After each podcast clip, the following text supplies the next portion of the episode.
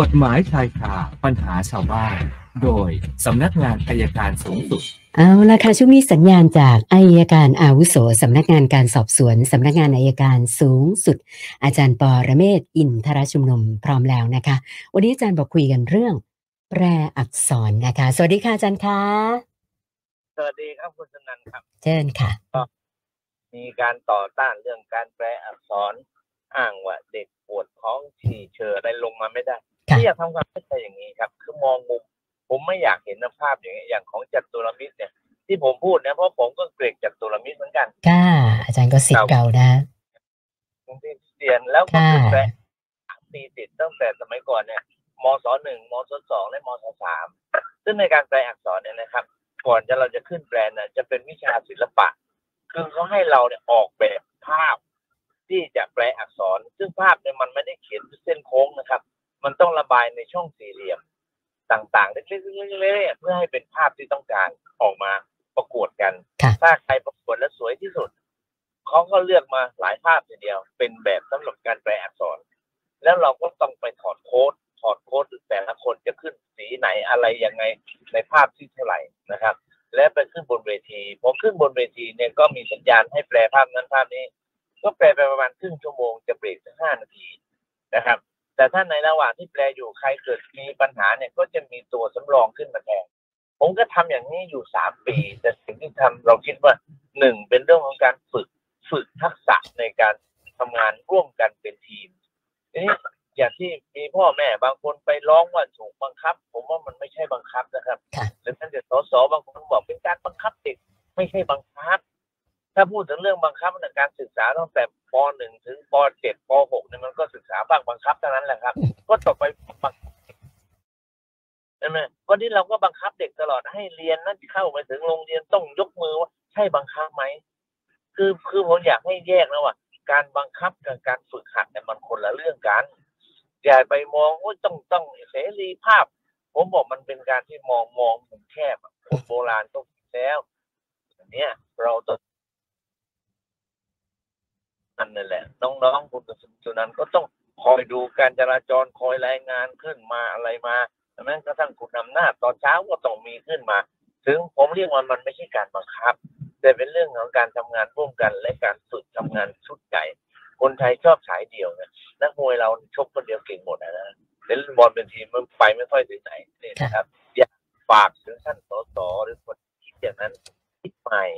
นี่เป็นการฝึกการอยู่ร่วมกันการทำงานร่วมกันของคน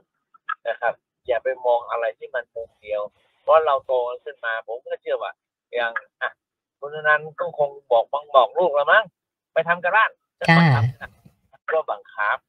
ใช่ไหมแต่ว่ามันเป็นกฎกติกาของสังคมที่อยู่ร่วมกัน มันมีเรื่องอื่นอีกตั้งเยอะตั้งแยะเรื่องปากท้องประชาชนที่ท่านสสทั้งหลายคนไปทำนะทำไมไม่ทำอย่าเอาเรื่องเล็กๆมาเป็นเรื่องใหญ่ เอาเรื่องใหญ่ให้เสร็จก่อนแล้วเรื่องรายละเอียดค่อยว่ากัน เหมือนเด็กญี่ปุ่นนะครับ ผมไปดูงานญี่ปุ่นเด็กญี่ปุ่นเนี่ยเขาทำไงเด็กญี่ปุ่นเนี่ยนะครับ ก่อนกลับบ้านเนี่ยต้องกวาดบ้านเองโรงเรียนญี่ปุ่นไม่มีพัดลมนะค่ะ เราโรงเรียนเราสมัยก่อนผมเป็นนักเรียนก็เขาต้องมีเวรกวาดบ้านกวาดโรงเรียนกวาดห้องมันก็เป็นการฝึกต้องเรียกว่าเป็นการฝึก อย่าไปมองบางเขาบอกว่าเขาเป็นมุนมติของมติของคนรุ่นใหม่ เป็นเรื่องอะไรก็บังคับส่งคนไปกันใหญ่แล้ว กลับมานั่งนึกถึงระเบียบวินัยบ้างนะครับ แล้วเราจะอยู่ด้วยกันอย่างมีความสุขครับก็ฝากไว้แค่นี้แหละครับค่ะเอาละฝากของเราเลยค่ะ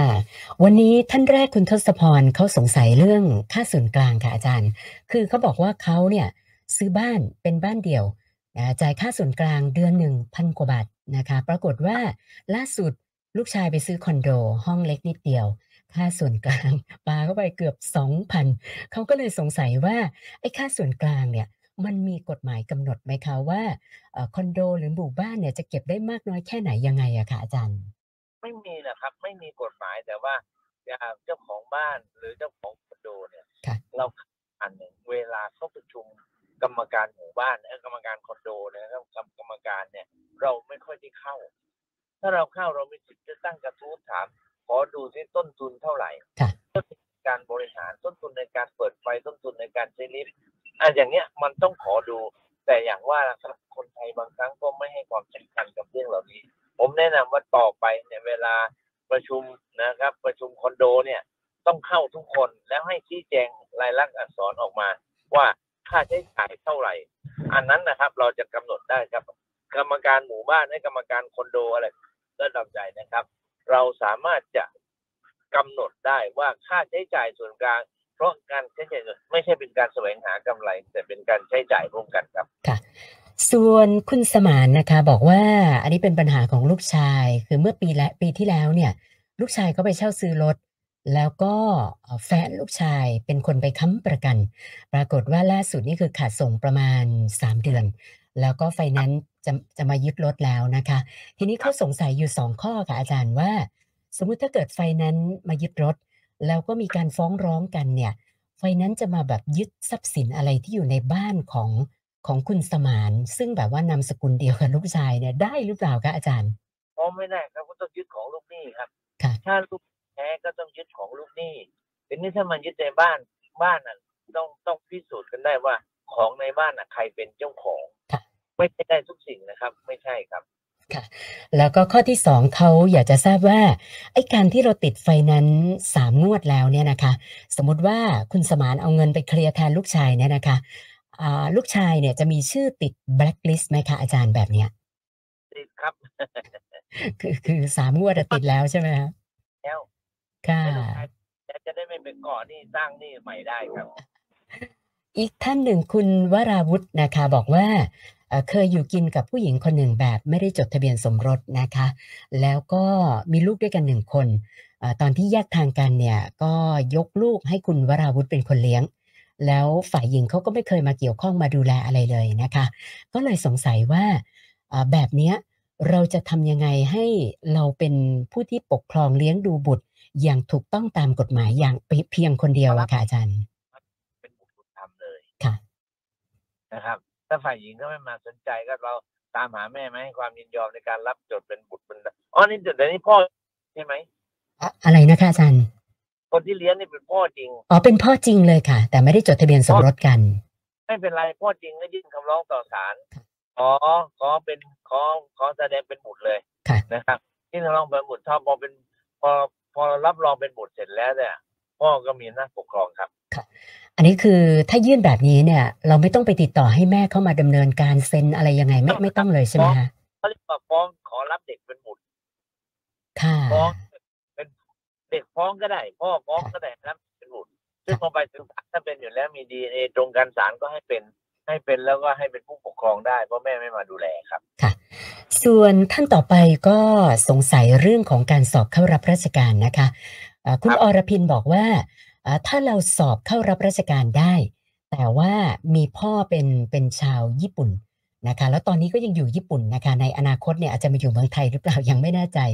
นะสมมุติว่าถ้าเกิดลูกเป็นข้าราชการ แล้วพ่อชาวญี่ปุ่นเนี่ยบินมาอยู่เมืองไทย อย่างเงี้ยพ่อจะได้รับสิทธิ์ในการรักษาพยาบาลฟรีไหมคะอาจารย์พ่อไม่เกี่ยวสัญชาติครับอ๋อพ่อพ่อเป็นเรื่องสายเลือด ไม่เกี่ยวกับสัญชาตินะคะ นะเพราะฉะนั้นได้แน่นอนนะคนเกิดที่ได้ครับ ค่ะ ส่วนท่านต่อไปคุณชุติมา รู้จักกับผู้ชายคนหนึ่งก็มีการพูดคุยกัน แล้วก็นัดเจอกันนะคะ แล้วก็